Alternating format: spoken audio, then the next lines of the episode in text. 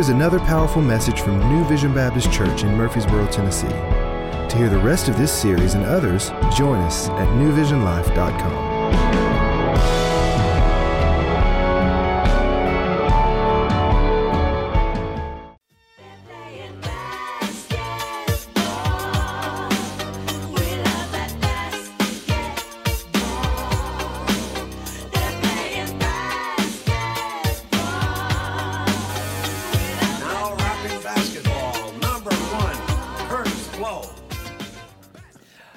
Hello, my name is Todd Briner, and I got to admit to you guys, basketball is my favorite sport. And welcome, Blackman football. Great, great win on Friday.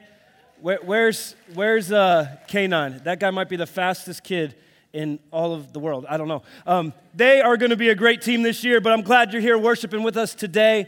But I want to talk to you guys about sports. I absolutely love sports. You hang out with me for just a couple weeks, couple minutes, probably a couple seconds, you'll know that I love sports. But there's one thing that I really love about sports. It's when something legendary is about to happen. Whether it's like an Olympics, whether it's a final game, I want to say that I witnessed the moment. And there was a moment that I wasn't going to miss a couple years back. It was April 13th, 2016. And it was the final game of Los Angeles Lakers legend Kobe Bryant. It had been built up through the whole year. He had announced early on that that was his final season. And so the last game was just going to be the culmination of the year of Kobe. The stars were coming, everybody was coming to watch the game. At the time, I lived in Miami, Florida, and the game was being played in Los Angeles, California. So it was starting about 1045. But it was a game I wasn't gonna miss. So at like nine o'clock, I'm brewing a full pot of coffee, trying to guzzle it down so I can stay up, and I'm watching the game, the tip off. I mean, it's electric. And then Kobe starts to play. And he goes like 0 for like 9 on his first shots. He's playing terrible. It's like 11:30 and I get this thought in my mind like if I stay up and watch this game and Kobe does terrible, I'm going to be staying up to like 1:30 or 2 in the morning. I'm going to be tired the next day. I'm going to be a terrible husband. I'm going to be really a jerk to my kids and I'm not going to be able to work. So I'm like I'm just going to go to bed. But what I did that night as I walked to my bedroom was I hit the little record button on the DVR, and I'm glad that I did. So woke up the next morning and I started to put the television on in the morning. I don't know if your wife is like mine, but if you start watching TV in the morning when the kids are trying to get ready, it's like a big no no. But I'm there and I'm glued to the screen because Kobe starts to like go off. He's playing amazing. And pretty soon, my two little boys, they're like right there. And we're like up to the screen, you know, like so close that your eyes start to burn. And we're watching it and we're like, oh my gosh. And then my wife, she comes over and she's starting to get into it. She's starting to see what we are seeing. And so here's what I need you to do with me.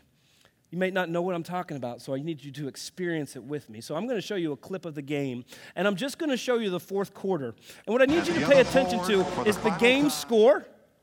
And then under the game score will be the point total of Kobe Bryant in his very final professional basketball game. So I want you to relive this with me right here. Man, it was amazing. Jack Nicholson, you see him going crazy. Jay Z standing up. The whole place is going berserk seeing Kobe go off in the game. I remember sitting at my house and thinking, Kobe might score 50. And then he gets 50, and I'm thinking, Kobe might score 60. Kobe Bryant scored 60 points, the highest point total in the season for any individual player. He scored 23 points in the fourth quarter, 17 points in a row. To put this in perspective, in Michael Jordan, in his last basketball game, he scored 15. Amazing. Amazing. But here's what I love about Kobe Kobe never wants to be on the bench. Kobe always wants to get in the game. He was the type of player that said, Put me on the court, give me the ball, and I'll make something happen. Even after his last game, when he was interviewed, he said this If I wanted to play, I'd still be playing for the Lakers. The health thing I could have figured out. I just don't want to play anymore.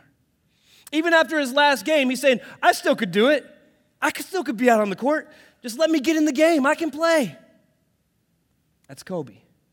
Now, I want to share with you guys somebody else that was famous in 2016 for basketball, but for a little bit different reasons. Their name is the Monmouth Hawks, and I want you to see right here what they were famous for. Hey guys, welcome to The Fumble. I'm Crystal Marie. The Monmouth Hawks have gotten off to a surprising start this college basketball season. They've already notched upset victories over UCLA, USC, and number 17 Notre Dame. And guard Justin Robinson was named Advocare Invitational MVP despite the Hawks' failure to make the tournament championship. And that's all well and good, but the best part about the Monmouth Hawks isn't Robinson or any starter for that matter. They're all about having the absolute best bench celebrations in the world. Exhibit A, the Angry Bird celebration. Exhibit B, the Flexin. Exhibit C, the first down. Exhibit D, the human hoop. Exhibit E, and my personal favorite, the human scissors. Exhibit F, the gives me life. And they've got a whole season to tighten things up.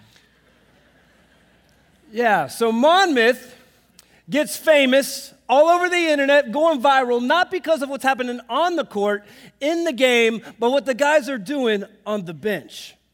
And what was shocking is the head coach of Monmouth said, Sometimes it's hard for me to get guys to want to go in the game because they'd rather be on the bench. Shocking.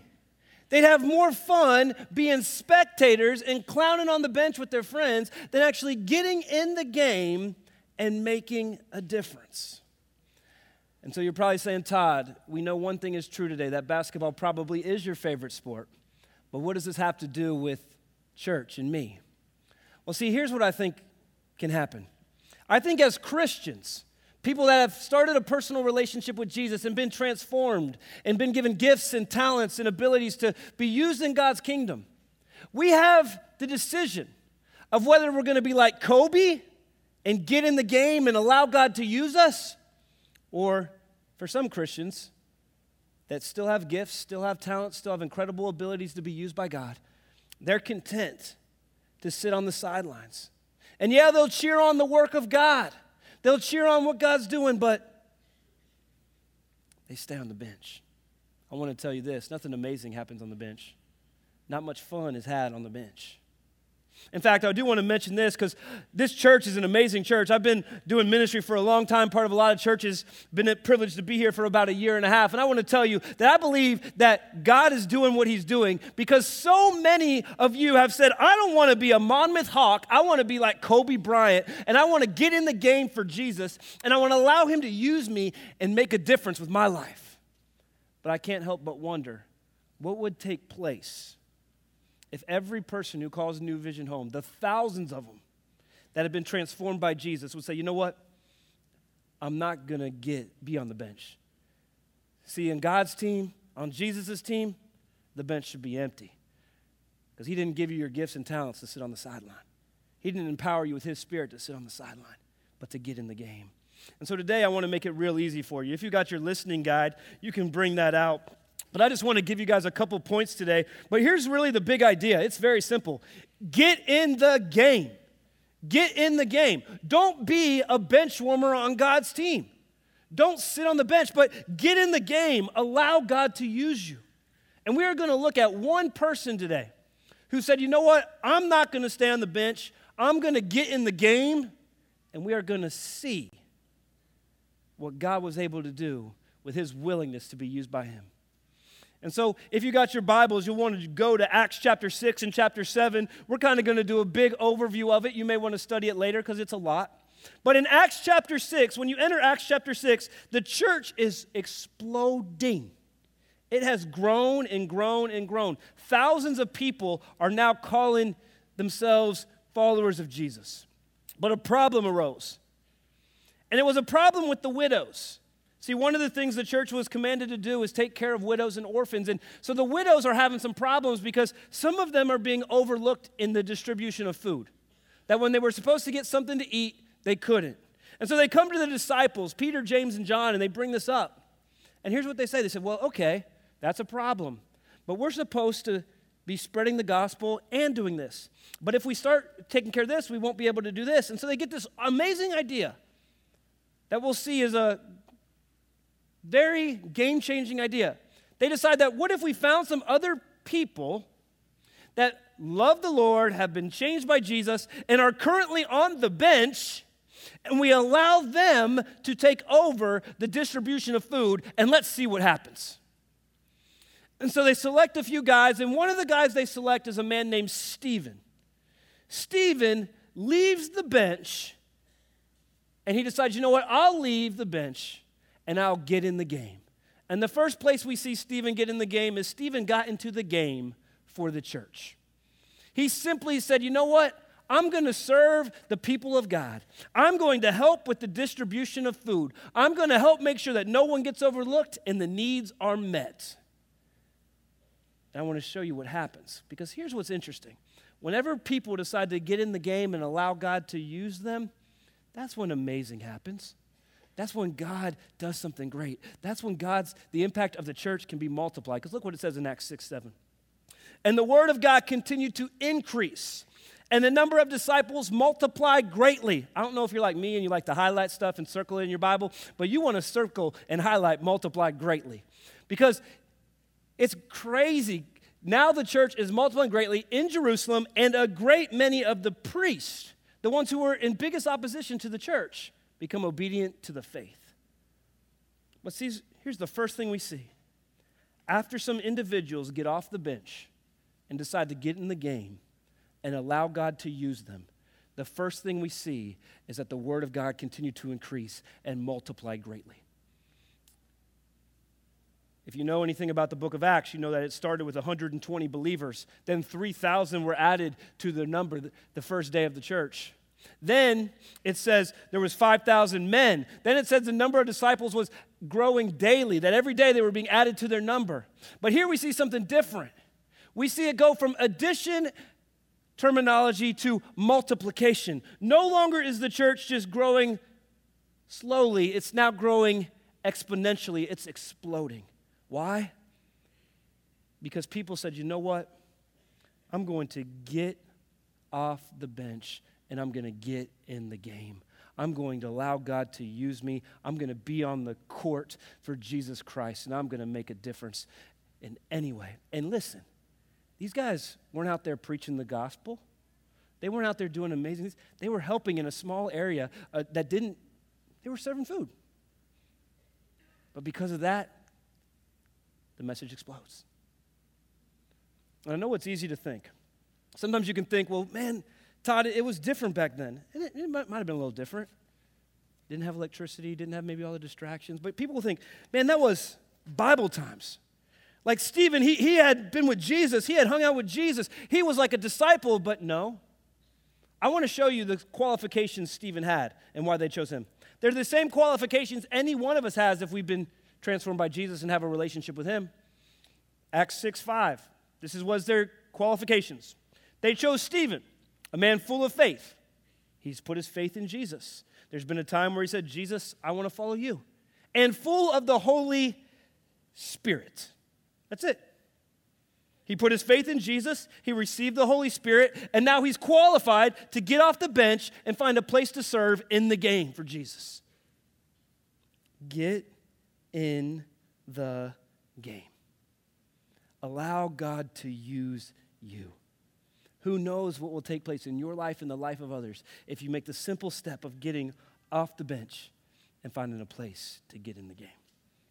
Let's continue his story. In verse 8, it says this And Stephen, full of grace and power, was doing great wonders and signs among the people. Then some of those who belonged to the synagogue of the freedmen, as it was called, and of the Cyrenians, and of the Alexandrians, and of those from Cilicia and Asia, rose up and disputed with Stephen. So Stephen is doing the will of God. He's being bold with his faith, and he's facing some opposition. Some people don't like what he's doing, but they could not withstand the wisdom and the spirit with which he was speaking. Then they secretly instigated men who said, We have heard him speak blasphemous words against Moses and God. And they stirred up the people and the elders and the scribes, and they came upon him and seized him and brought him before the council. I want to stop right there so you can see the picture of what's taking place. He's preaching, he faces opposition, and these oppo- people that are opposing him take him in front of the council. That's the Sanhedrin. These are the Jewish cultural and religious leaders. These are the same people that Jesus stood before just a few months ago, a few months before this, and they sentence him to death.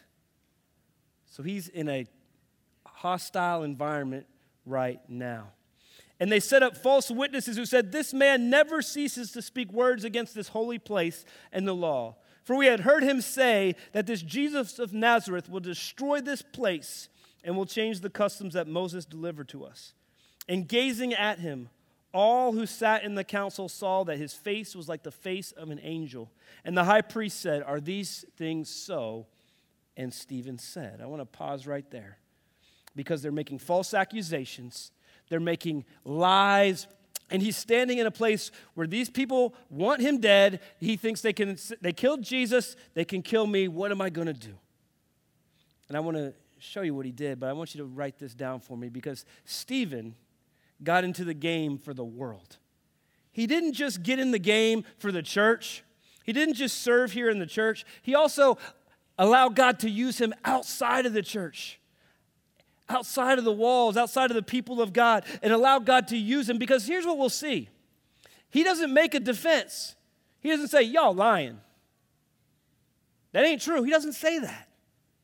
He simply takes this opportunity in front of the, probably the most hostile people in all of the world opposed to Christianity and the message of Jesus, and he takes the opportunity to share the gospel with them. He takes it back to the Old Testament scriptures and literally is walking through the message of Jesus through the Old Testament to these people.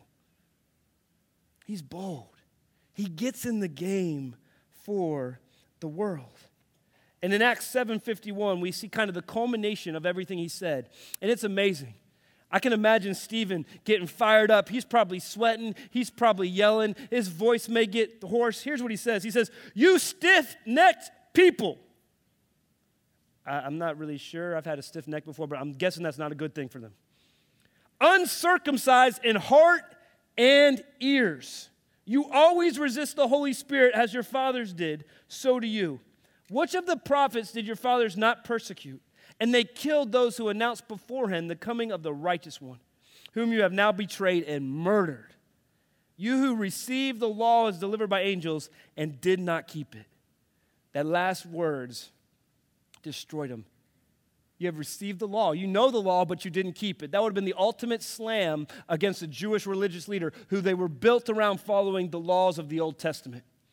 Now, as I read the next portion to you, I want to remind you these are the leaders of the Jewish culture and religion. They are the top, the upper echelon of people. And I want you to see their reaction. Now, they heard these things, they were enraged. They ground their teeth at him. But he, full of the Holy Spirit, gazed into heaven and saw the glory of God and Jesus standing at the right hand of God. And he said, Behold, I see the heavens open and the Son of Man standing at the right hand of God. But they cried out with a loud voice and stopped up their ears and rushed together at him. Then they cast him out of the city and stoned him. And the witnesses laid down their garments at the feet of a young man named Saul. And as they were stoning Stephen, he called out, Lord Jesus, receive my spirit. And falling to his knees, he cried out with a loud voice, Lord, do not hold this sin against them. And when he had said this, he fell asleep. Just in case you're wondering, fell asleep means dead these Jewish religious leaders are so enraged by what he's saying and by the accusations that they throw him out of the city. They're like a mob, an incredible amount of violence, and they throw him out of the city and literally pelt him with rocks until he's dead. And during this time, Stephen looks up to the heavens and he sees Jesus. And I've read this many, many times before. If you're like me, you've heard the story before of the stoning of Stephen. Maybe you've seen it in one of the recent Bible movies. But if you're like me, you may have missed this part, and I think it's important to know today. See, Stephen, as he's being stoned, makes an interesting observation. It says this But he, full of the Holy Spirit, gazed into heaven and saw the glory of God and Jesus standing at the right hand of God. Now, for this to be significant, you need to understand the position of Jesus today. The Bible teaches us that Jesus is right now seated at the right hand of God, seated next to God. It says this in Hebrews 10 12. But when Christ had offered for all time a single sacrifice for sins, he sat down at the right hand of God. So Jesus is seated at the right hand of God, symbolizing that my mission is done. What do you do? When do you sit? Not when you're working, but when you're done. And so he's sitting at the right hand of God. But in this instance, when Stephen looks to the heavens, he sees Jesus standing. He sees Jesus standing up, much like you stood up for Daniel and his father this morning. And I get the picture here that it's like Jesus is standing up for an amazing performance. Like they were standing up for Kobe, or like you might stand up for a great musician or a great play or performance. And he's like standing up and he's looking down upon Stephen in his act of getting in the game and he's saying, Way to go. Amazing job. And I thought, what if we got in the game like Stephen and just allowed God to use us? Would Jesus stand up for us? Let's see what happened after Stephen's death. Acts chapter 8, verse 1. And Saul approved of the execution. And there arose on that day a great persecution against the church in Jerusalem. And they were all scattered throughout the regions of Judea and Samaria, except the apostles. Devout men buried Stephen and made great lamentation over him. But Saul was ravaging the church.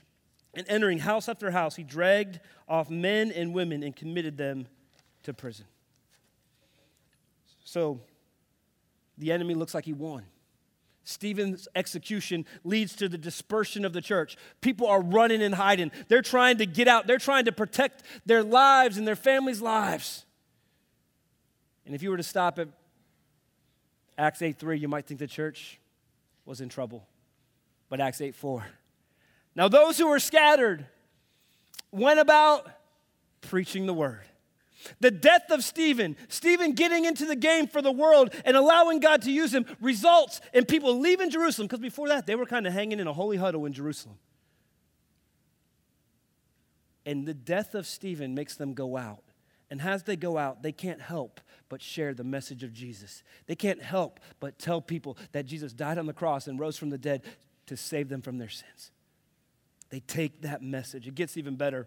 Acts 8 5. Philip went down to the city of Samaria and proclaimed to them the Christ. If you know anything about Samaria, you know that it was kind of the next geographical region. It was people that were partially Jewish ethnicity and partially non Jewish. And it was actually the second, one of the places that Jesus said to go and reach. He said, Go into Jerusalem. In Acts chapter 1, verse 8, the last thing he said, Go be my witness in Jerusalem, Judea, that's the region, and then Samaria. And so the gospel's spreading to a totally new type of people. Before this, it was just Jews. All because Stephen got in the game. It gets even better. Acts 11. Now, those who scattered because of the persecution that arose over Stephen traveled as far as Phoenicia and Cyprus and Antioch, speaking the word to no one except Jews. But there were some of them men of Cyprus and Cyrene, who coming to Antioch spoke to the Hellenists also. If you got your Bible and you want to write in there, that's Greeks, that's non Jews. They started taking the message of the gospel to the whole world, to all types of people, fulfilling what Jesus said Be my witnesses in Jerusalem, Judea, Samaria, and to the ends of the earth. And so they're preaching the Lord Jesus, and the hand of the Lord was with them, and a great many believed and turned to the Lord. All this from one man who said, You know what? I'm not going to be on the bench. I'm going to get in the game. Whatever you need. In fact, it gets even better because in Acts chapter 13, the church at Antioch, which Paul and Barnabas are part of, are pastors of, they're in a time of prayer and fasting. And during that time of prayer and fasting, the Holy Spirit said, Send Paul and Barnabas out. And from that church in Antioch that was started because of the persecution of Stephen, go the two missionaries who literally transformed the world for Jesus Christ, bringing the message of Jesus all over the known world at the time. All because one guy decided to get in the game. Literally, the whole scope of the world is changed. And so here's my thought this morning it's not a complicated one. The application today is very clear. The application is to get in the game, to get off the bench. The application is to stop watching. If you are, I know a lot of you are in the game, and that's amazing. That's why we're able to see what we've seen today and this year and what God's doing. But man, what if everybody said, you know what? I'm tired of being on the bench watching what God's doing. I'm going to get into the game, take off the warm ups, and say, you know what, God, how are you going to use me? How can I allow you to use me for your kingdom? That's what we need today. So here's what I'd like to ask you to do as we get ready to finish. The application is simple get in the game, but I have a little fun way to show it to you guys. Everybody was given today a Mentos and a toothpick. If you already ate one, that's all right. The message is not on gluttony, you'll be okay. And whoever's next to you, they probably like, I mean, you know, you probably figured we have coffee, now we finally are fixing what happens after coffee with the Mentos. But I just want you to hold it for me. Don't do anything with me. Put one in each hand. Because I think today we have a decision to make. Are we going to get in the game? Or are we going to stay on the bench? And I don't want you to really think of this as a toothpick today. It's a small piece of wood. I want you to think of it like a splinter. Because I don't know if you were like me. When I grew up playing Little League, we had those little baseball fields, and right on the other side of the fence where the team would sit would be that little wooden bench, and it would be rough and wavy. I saw one just the other day right outside the baseball field. And my grandpa would always tell me, you know, you're getting splinters in your seat because you're on the bench. And so we have the option today, if we're a follower of Jesus, to stay on the bench. That's your choice. God does not have a bench, He doesn't put anyone on the bench. That's only our choice. So we have the option to get those splinters and stay on the bench, or we have the option to allow God to maybe make us uncomfortable, but to still allow us to use us. To maybe get out of our comfort zone, to step up and say, you know what, I'm gonna allow God to use me. I might be scared, I might be afraid, I might be worried. Because when you get off the bench and put yourself out there for God, it may be difficult, it may be tough, but that's when amazing happens. So, just like that Mentos, isn't going to do much in your package. But when you take your Mentos, and it's the third service today, so they can clean up a little bit more. Because I just want to let you know the more of you who decide to get in the game, the bigger the explosion is going to be. The more of you that decide to get in the game, the more God's going to do. It's how it works. We saw what happened in the life of Stephen. The world has changed. But what would happen if we say, you know what? I know it's going to be tough. I mean, I was nervous coming to speak today. I usually speak to students and, you know, I have a relationship with a lot of them, but coming out here, I don't know a lot of y'all. But you know what? I put it out there. You get into there, and when you go into a spot that may be difficult, may be challenging, you know God's going to use you. And that's when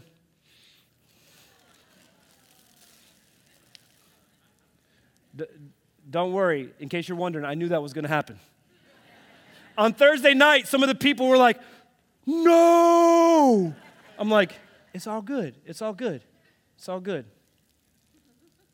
It works a lot more the more you put in there because I only put one in the other services, so y'all lucky. But I want to put that out there because the more people who say, you know what, I'm going to get in the game and allow God to use me, the bigger the explosion will be. The more that God's going to be able to do. And it all starts for each and every one of us who's been changed by Jesus saying, you know what? The bench is not for me. Remember, Coach Jesus wants you in the game. Thanks for tuning in. If you enjoyed this message, we'd like to invite you to one of our Sunday morning services.